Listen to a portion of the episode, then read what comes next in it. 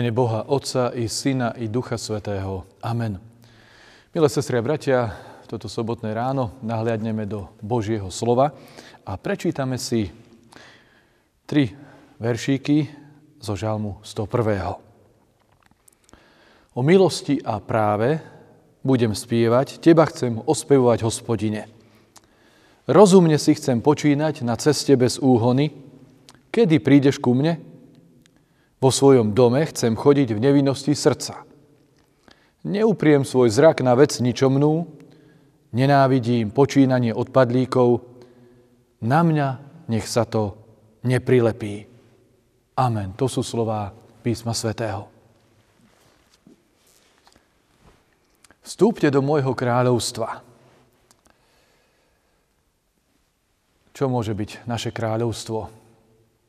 Naša kancelária, naša knižnica, naša záhrada, možno náš dom alebo byt. Všetci máme nejaké také to svoje kráľovstvo. Ale král Dávid, on mal naozajstné kráľovstvo. Mal palác. Bol kráľom, stal sa ním z Božieho vyvolenia a dostal veľmi výnimočné poslanie. Ale on nazýva to svoje kráľovstvo svoj dom. A je to tak naopak trošku. Keď my povieme o svojom dome, že je to kráľovstvo, prejavujeme, že si to svoje kráľovstvo vážime, že je to pre nás výnimočné. A keď Dávid nazýva to svoje kráľovstvo domom, znamená to, že je mu blízke, osobné, že to svoje kráľovanie chce riešiť ako svoj dom možno ako svoju rodinu. My vieme, že Dávidovo kráľovstvo a jeho kráľovanie je symbolom veľmi silným židovských dejín. Považuje sa to za zlaté obdobie, výťazné, slávne práve v moci Božích divov a silných skutkov. Čerešničkou na torte bola potom neskoršia vláda jeho syna Šalamúna. Davidovo kráľovstvo je však i symbolom, motívom túžby po Mesiášovi. Keď s mesiášským očakávaním sa vlastne konfrontuje aj tá vláda kráľa na spôsob Dávidovho kráľovstva. Kladieme si však otázku, ako vnímal král Dávid tú svoju vládu, svoje kráľovanie, svoje kráľovstvo. A na to odpovedajú samotné žalmistové slova. Ako oddanosť hospodinu, ktorý ho na trón posadil. To je to prvé dôležité, čo treba povedať. A v tej odanosti Bohu on ho chce ospevovať, rozprávať o milosti a práve, ktoré presadzuje hospodin. A toto by mal byť taký záväzok pre každého kráľa. Mať na pamäti Boží rozmer spravodlivosti a práva. Že toto sú koncepty, ktoré treba uskutočňovať aj v živote. A v odanosti Bohu následne speje k takému osobnému morálnemu poriadku v živote. A tu si všimnime pár bodov, ktoré sú spomenuté aj v žalmu. On hovorí, rozumne si chcem počítať, počínať na ceste bez úhony. Kedy prídeš ku mne? Čo znamenajú tieto slova? Je to taká túžba a modlitba zároveň, aby Pán Boh vládol na jeho cestách. Aby mal Božiu múdrosť. Pretože len tá mu môže zabezpečiť bezúhonnosť teda, aby nezišiel z dobrej cesty, ale aby žil, konal, aby vládol spravodlivo. Tie slova, kedy prídeš ku mne, to je tak trochu aj také volanie o pomoc, aby sa Pán Boh zapojil do jeho vlády. A my vieme, že je to veľmi dôležitá vec, pretože otázka, kedy prídeš, je aj prejavom toho, že to chcem. Mnohí ľudia nechcú, aby im Pán Boh pomohol, aby vstúpil do ich života, do ich diania chcú konať a žiť podľa seba. Myslia si, že to zvládajú. Ale väčšinou nezvládajú. Vo svojom dome, hovorí žalmista, chcem chodiť v nevinnosti srdca. Ambícia byť kráľom čistého srdca, nevinného srdca, tá je tu predložená. Koľko víziev, bratia, sestry, tlačí človeka, alebo na človeka aj v tých našich domovoch, rodinách, našich kráľovstvách. Aké dôležité je, aby sme aj v nich, alebo práve v nich, boli v nevinnom srdci. Aby v nich boli ľudia, ktorí majú plnosť čistých srdc. Mne to príde tak, že krásna, požehnaná rodina je tam, kde tá nevinnosť existuje.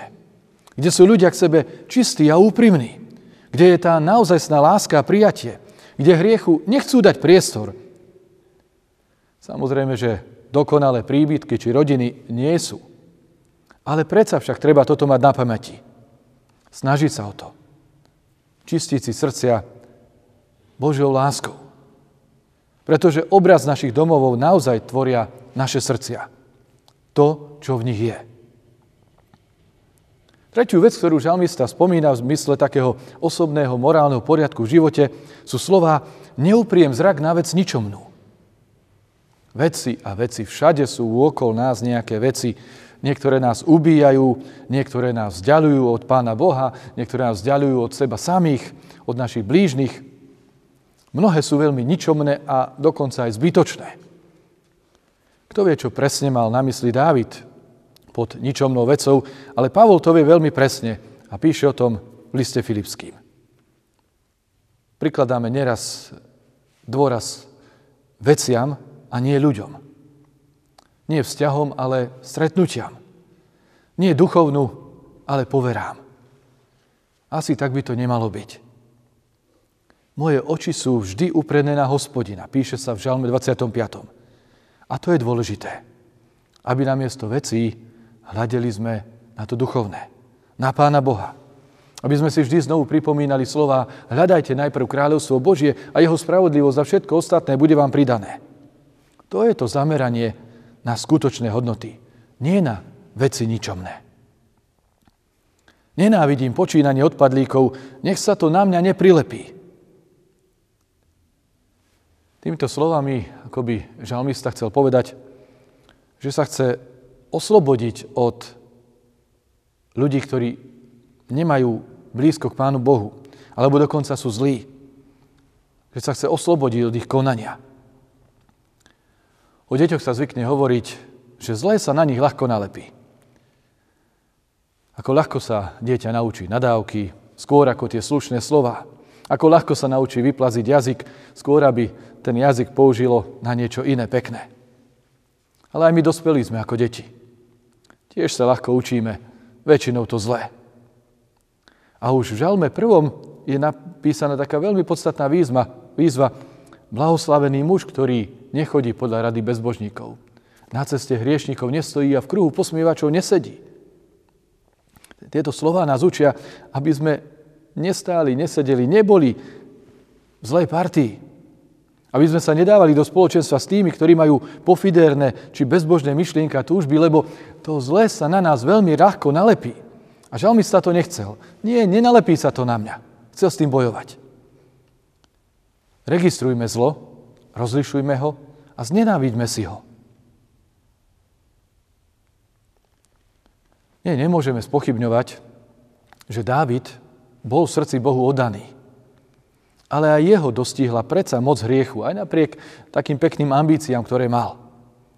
A niektoré veci vo svojom živote vôbec nezvládol.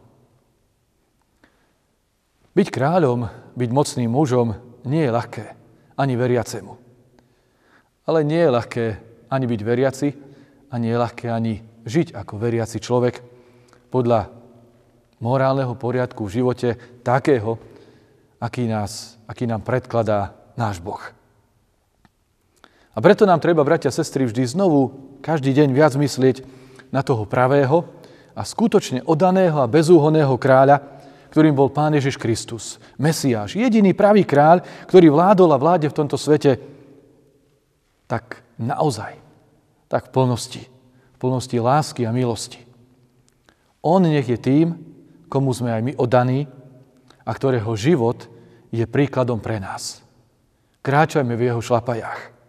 A nech jeho láska je aj pre nás takou silnou a krásnou motiváciou k dobrému.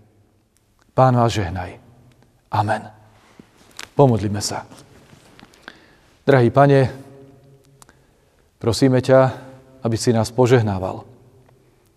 Aby tie naše kráľovstvá boli naplnené Tvojou prítomnosťou, Tvojou láskou, milosťou i dobrotou. Prosíme ťa, aby naše životy boli požehnaním pre iných. Daj nám aj dnes prežiť deň, v ktorom budeme sláviť Tvoje sveté meno. Deň, v ktorom si budeme uvedomovať, že Ty si stále s nami. Nech Ti je, Pane, čezi sláva teraz i na veky. Chceme spievať a oslavovať Tvoje sveté meno. Tu, ale raz aj v sláve nebeskej. Amen.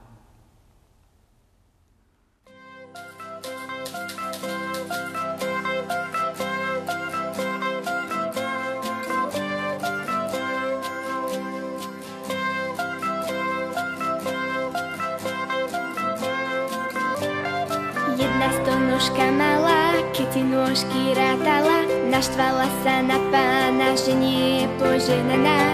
Zabolelo ju v duši, či to pán Boh netuší, že on jej nôh veľa dal, že sa trochu prerátal, že sa trochu prerátal, že sa trochu prerátal. Pre tých nôžok priveľa nemá ani frajera, 20 aj by by sa jej veržilo.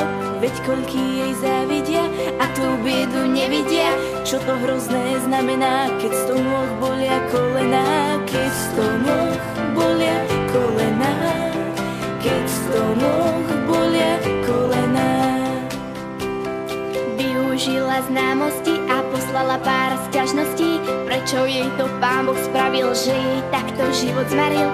Pokoj stále nemala, keď si šnúrky viazala, zaplietla si pršteky, o zlý je ten Boh od veky. Zlý je ten Boh od veky, zlý je ten Boh od veky. No v tomto šomraní poštár kričí od brány, milá slečna stonohá, dopis priamo od Boha.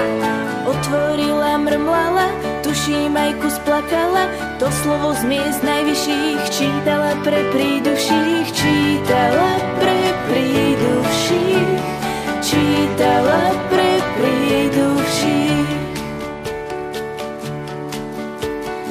Ej, vy stvorí na svete, či to ešte neviete, najviac máte a najviac šomrete. Ty milá stonožienka, dostala si do zdobienka, tiež sa, že si moja slečna, tiež sa, že si jedinečná, tiež sa, že si Jedinečná, tiež sa, že si jedinečná. Jedna stonožka malá, keď si nôžky rátala, spievala si pesničku o fliačiku na líčku, o fliačiku na líčku,